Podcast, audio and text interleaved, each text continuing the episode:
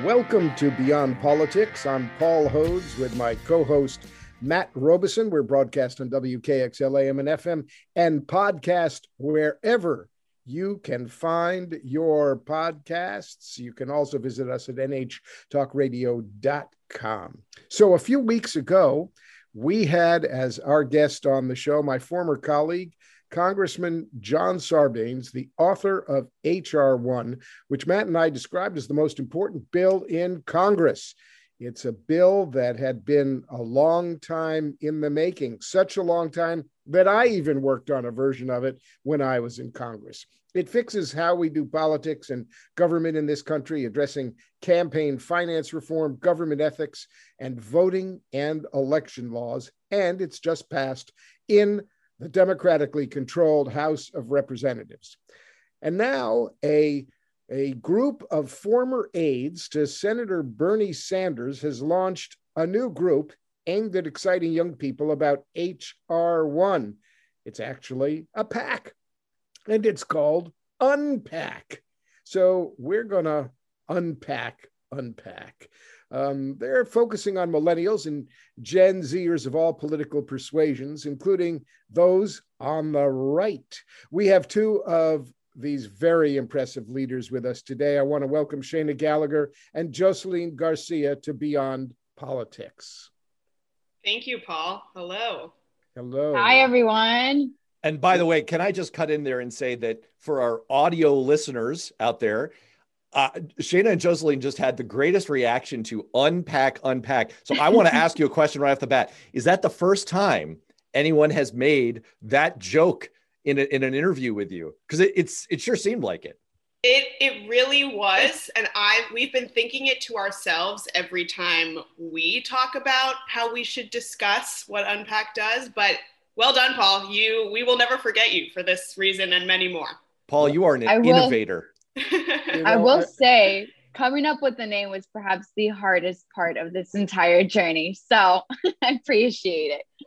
Yeah, well, I'm always glad to be on the cutting edge of something.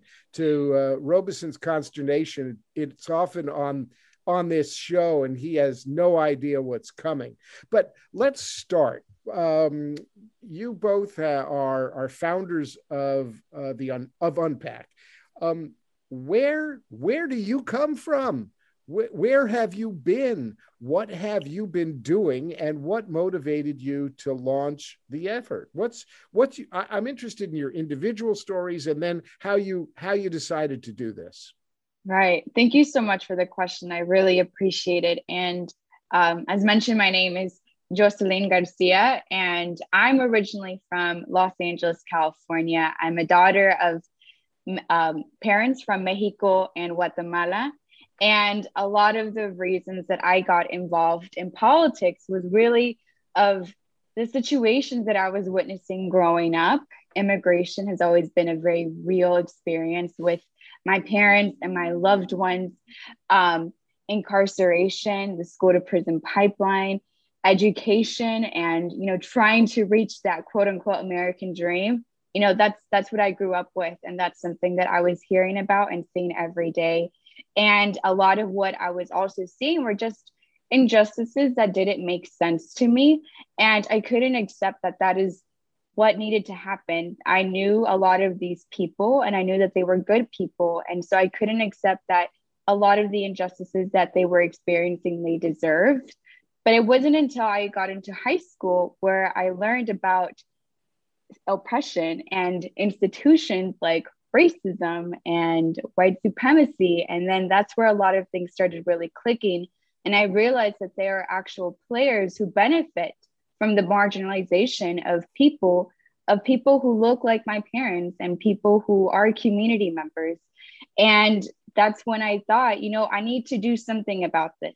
And originally, funny story, I wanted to be a Disney animator. And part of it was because my dad's a gardener, my mother's a housekeeper, and one of their clients is actually a Disney animator. So I thought, you know what? I'm just going to try to shift the culture of young people through Disney and try to really create a different image of what Latinos are. So I wanted to create the first Latina princess and make her like the greatest badass person out there Um, but when I got into um, uh, more in high school and also specifically in college, I was introduced to grassroots organizing. So I knew what grassroots grassroots movements were, but I didn't realize that I, as a young person, and I, as a Latina, could do something about these injustices right now. That I didn't have to wait until I had a degree, or I didn't have to wait until I was 30 years old to really I address the injustices that I was seeing. And my peers actually were the ones who empowered me with the tools. They taught me how to organize. And then from there, I started getting involved in various organizations. And I also got introduced to my former boss and Shana's as well, Senator Bernie Sanders, when I was in college.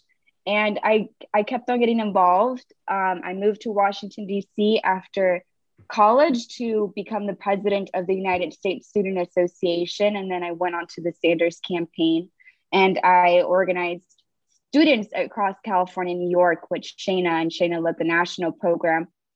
But to answer your story in a shorter, excuse me, answer your question in a shorter form, what got me involved was again a lot of the lived experiences that I was seeing and realizing that I had the power as a young person to do something about it.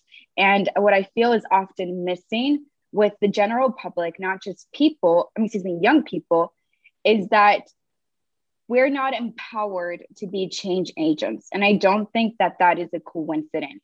And so, one of the reasons why I continue to stay dedicated to young people is because there is very real power with young people when we give them the tools to actually organize.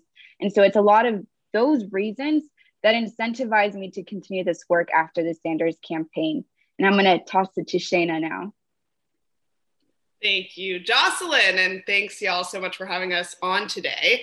My story is very different, but obviously led us to the same conclusion, which I think speaks to the power of young people organizing around democracy reform as a uniquely unifying issue. And that is inherent in our strategy here at UnPAC.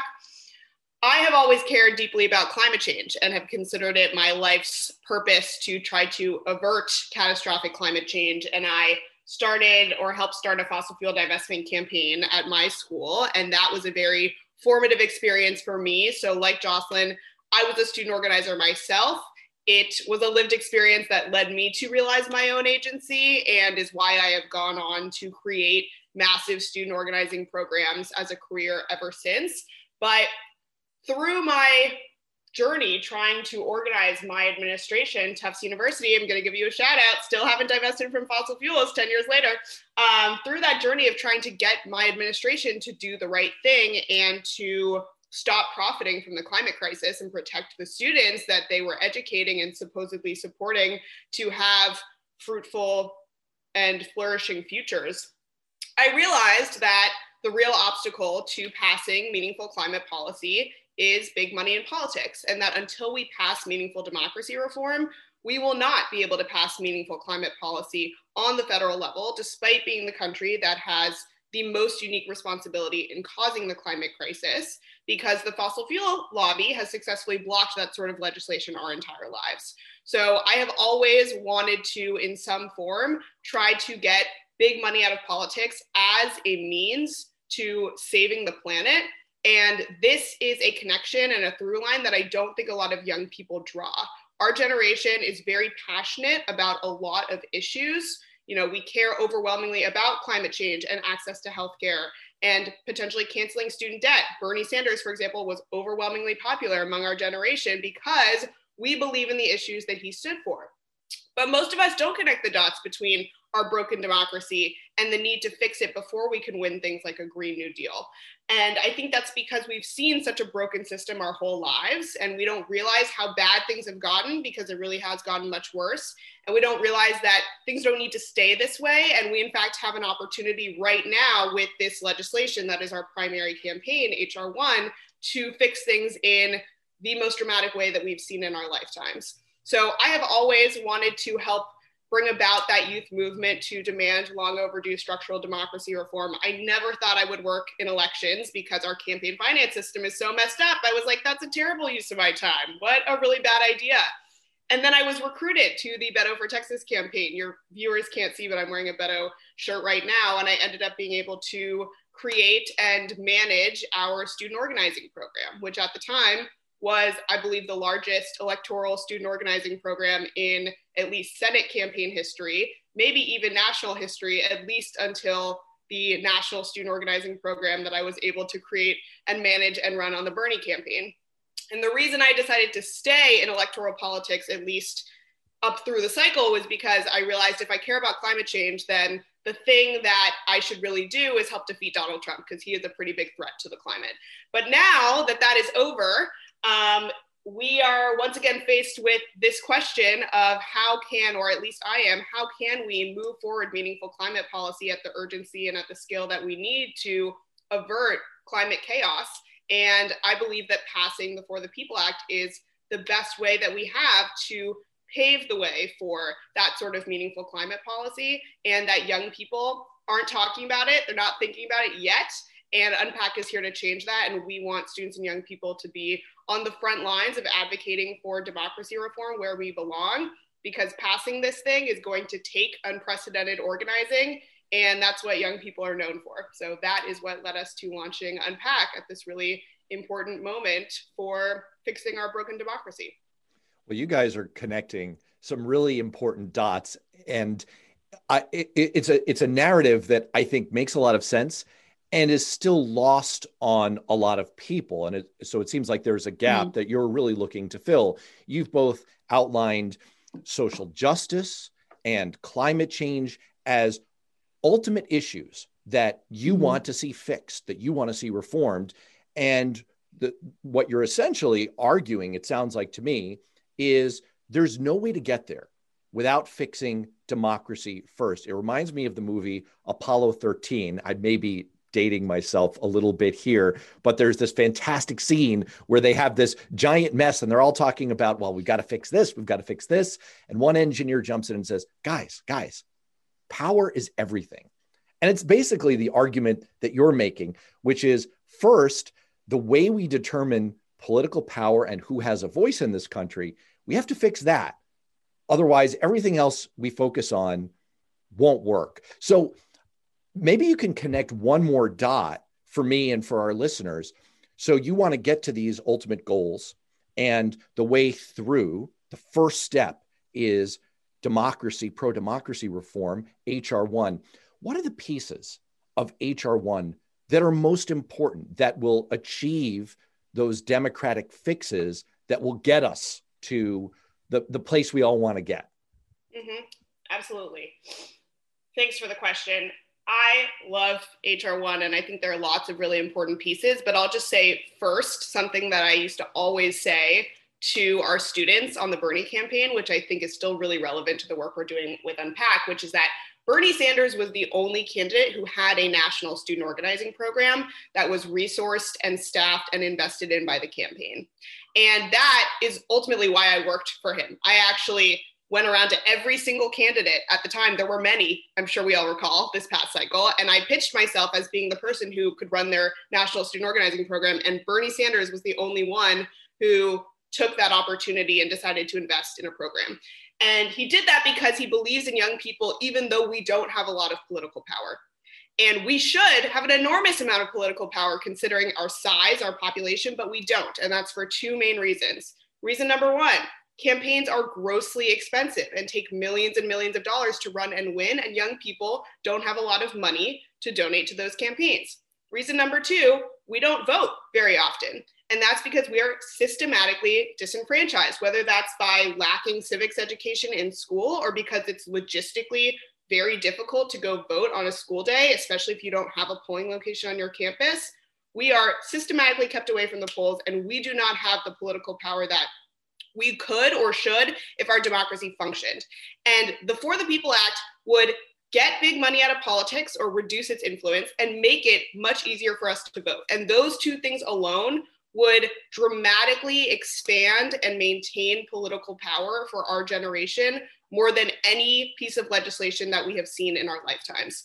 So, the ways that the For the People Act does that in terms of getting big money out of politics, the main ones that we think are really crucial are working to overturn Citizens United, so reducing the role again of big money in politics, ending gerrymandering everywhere. Again, if the For the People Act were just ending gerrymandering, we would probably be almost as excited about it as we are with all the other incredible bells and whistles, but ending gerrymandering everywhere so that politicians of both parties can no longer entrench themselves because both parties are guilty of this when they are in power and then public financing of elections. Um, you know, the voting rights, the voter suppression aspects of these past elections and of the For the People Act get a lot of attention, but we really believe that campaign finance reform is also crucial to having a functional democracy that is accountable to constituents because right now the incentive systems in Congress are fundamentally broken. Politicians and candidates are incentivized to spend money with people, spend time, excuse me, with people who can give them lots of money. And that is not our generation.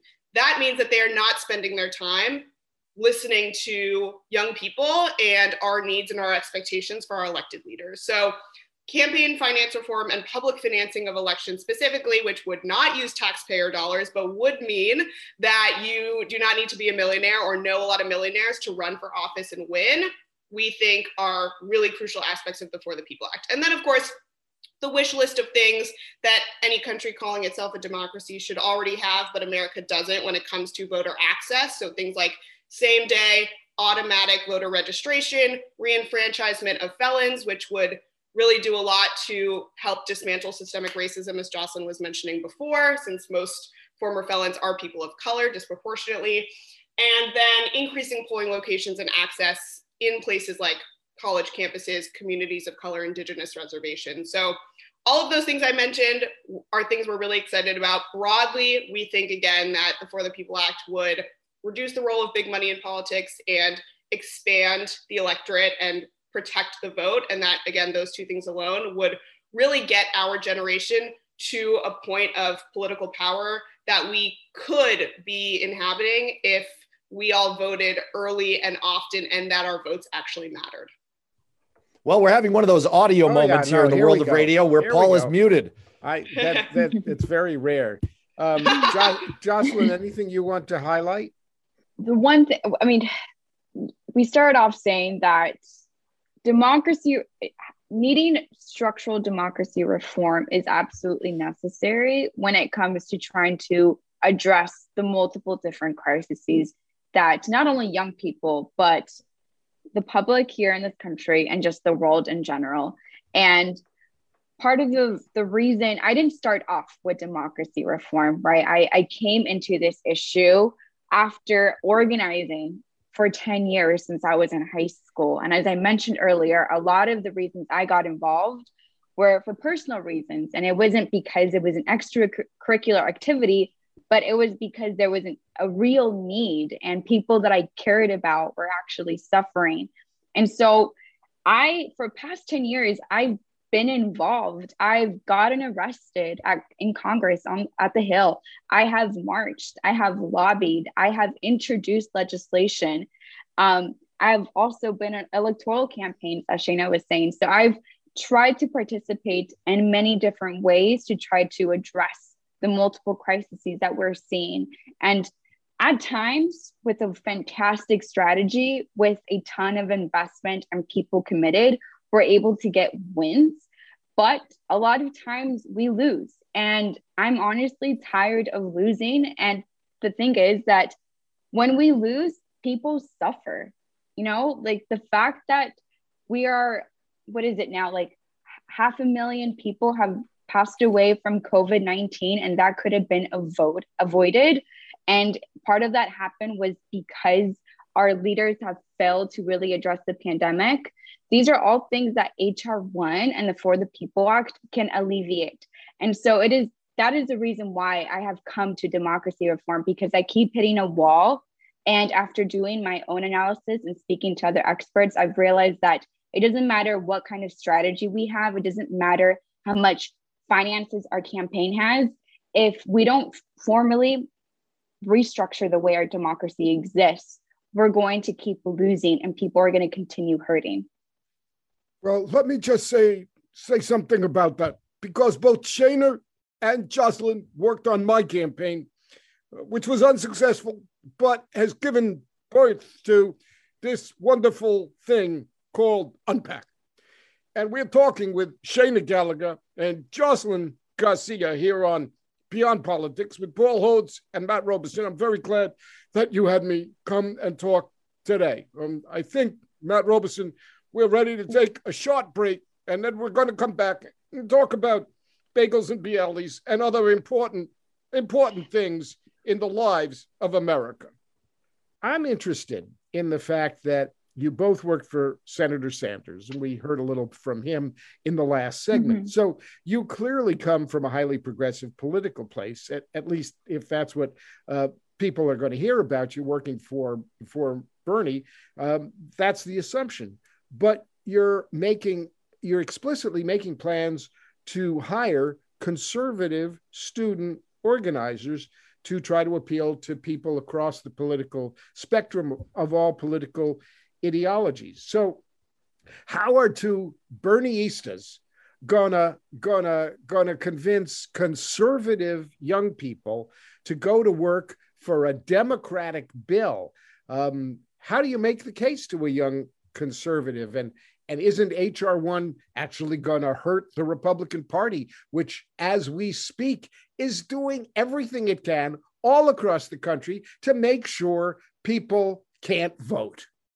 It's a very good question. And it's going to be a challenge. But despite our origins on the political left, we are fiercely nonpartisan and fiercely committed to bringing in and working with any and all students and young people who agree that corruption and big money in politics is bad and democracy is good.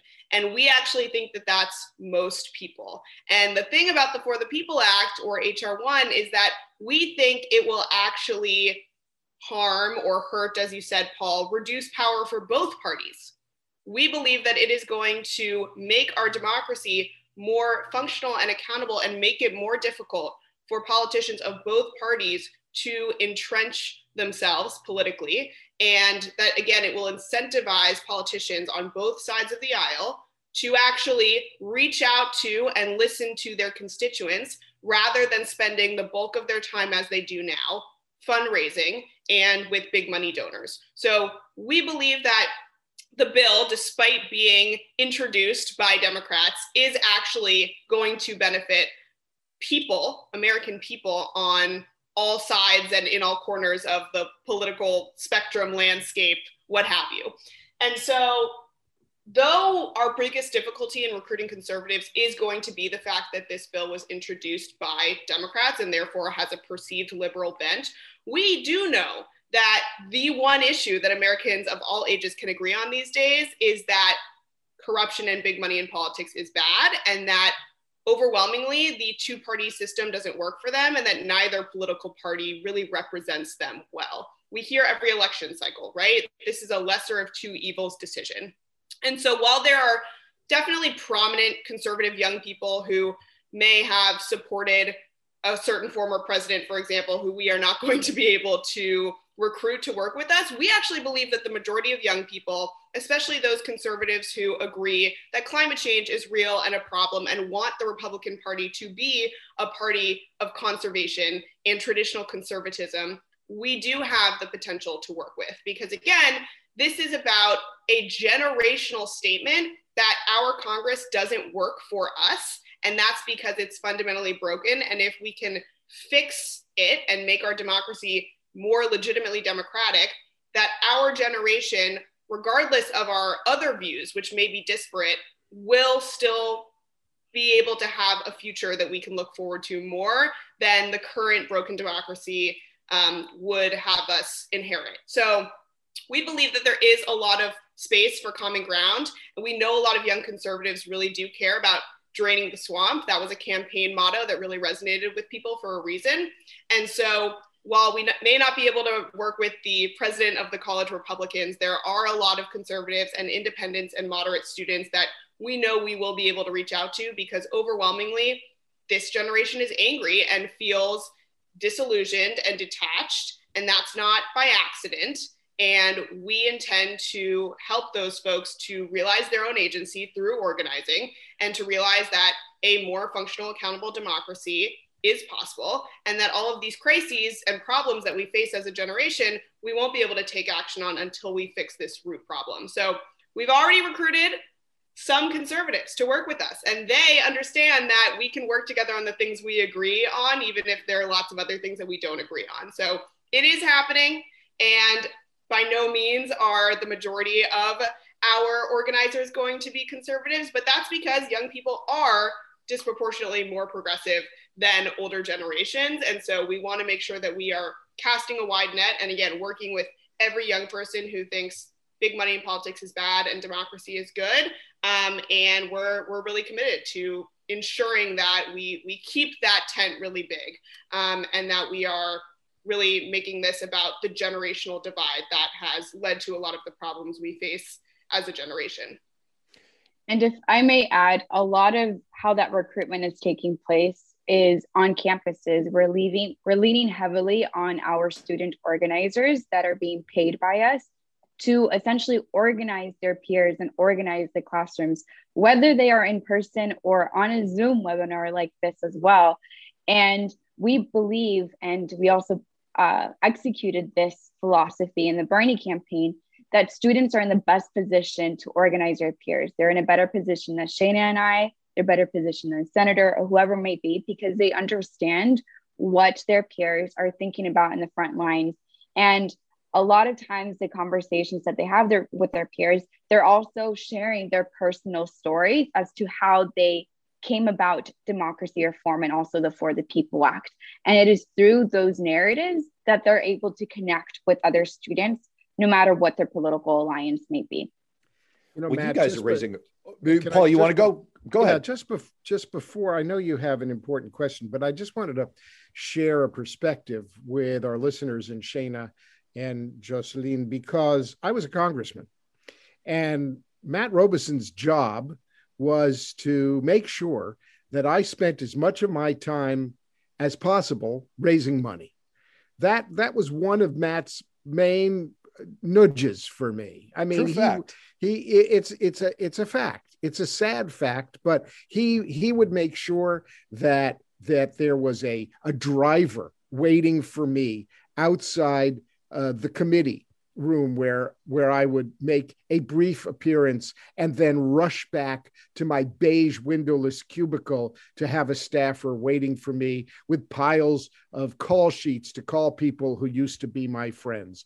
And I would often uh, have people come in to talk to me about reform and then rush off to do more fundraising calls and make sure that I could get to the party with the lobbyists in the evening. And I wasn't alone in doing this. This was the way and is the way of life for every single member of the United States Congress. Call time is what is on our brains all the time. It's call time all the time. And it's both Republicans and Democrats. It's progressives, liberals, and conservatives. The money machine is what drives campaigns, it's what mm-hmm. drives mm-hmm. your reelection, it's what drives you while you're there. Um, and, you know, I say sometimes people prefer the misery of the known to the mystery of the unknown. And right now, campaign finance reform and what it looks like and what it means is a pretty large unknown. And when you get to Washington, you're taught pretty quickly how to play the game, and everybody mm. plays it. So I'm I'm just curious about about the approach of UnPAC and uh, all the people you're going to work with about how do you wean how do you wean politicians off what they're comfortable with? Because everybody's comfortable raising money.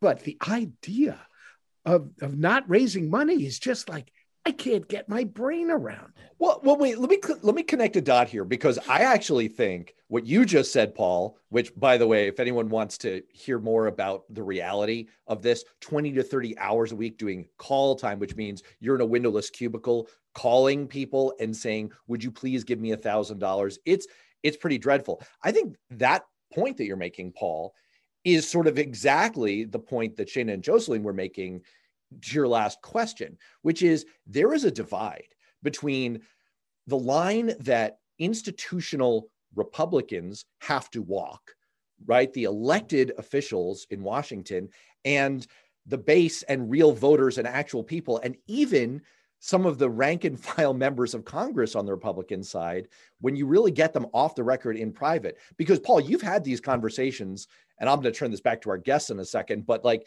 you've had these conversations with Republican colleagues.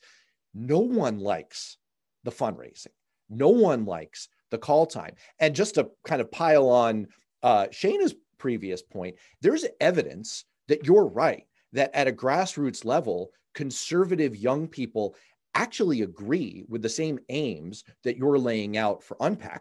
We saw it in state referenda in 2018, where pro democracy initiatives that were on the ballot across the country substantially outperformed Democratic candidates, and they had an 87% win streak. And we're talking about things like independent redistricting commissions outpacing Democratic top of the ticket candidates by an average of 20 points in places like Colorado, Missouri. These are these are not like left-wing bastions. So I think the point that I'm hearing between Paul and between our guests, and now I'm going to flip this as a question back to our guests, is is what you're really talking about that there is a divide between top level Republican leadership in Washington who are hooked on the current system because they know it is their safe power enclave that will keep them in office that there's there's a real divergence there between that crowd and what actual rank and file conservatives believe both at the grassroots level and even kind of behind the scenes in congress.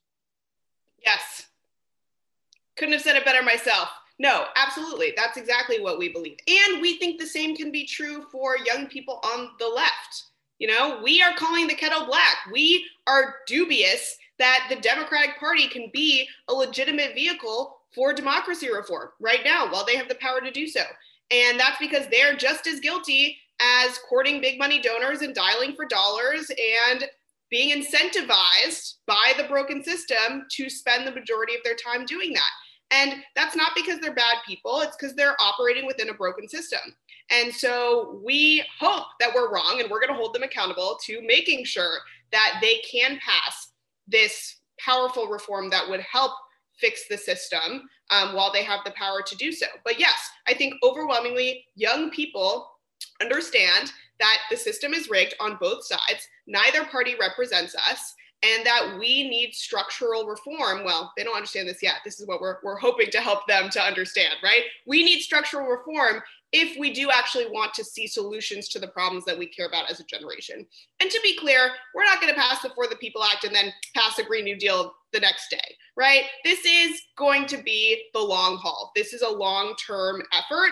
But we believe that in terms of paving the way for functional accountable government, passing the For the People Act now is the best shot that we have, and that that will ultimately pave the way for things like climate policy, more affordable healthcare, canceling student debt, and also that, you know, to your point, Paul, this reform would really fix the system or at least incentivize folks to not play pay to play in the way that they do now. And for example, the public financing apparatus within the For the People Act means that if I say, I'm not going to take any corporate or PAC money. I am going to spend my time courting small dollar donors in my community, that I am financially rewarded for that. And I can actually six to one match the contributions that I have received. And so we believe that by creating a system that functions not just based purely on how much money can I raise exclusively, but how much can I actually go out and speak with my constituents and solicit small dollar contributions from them such that I can raise enough money to be competitive that that will lead to more accountable politicians. And Paul, I really appreciate you bringing it up because it's a it's a terrible awful system and I know that people have become comfortable with it but I really don't think they're happy and I really think that most politicians didn't get into Congress to spend all their time fundraising. I think a lot of them really want to spend their time better representing their constituents, and that this legislation would allow them to do that. So, speaking of money, since since you raised the issue of money, let me let me ask this. Uh, according to media reports, you've all very successfully raised about two hundred thousand dollars for UnPAC.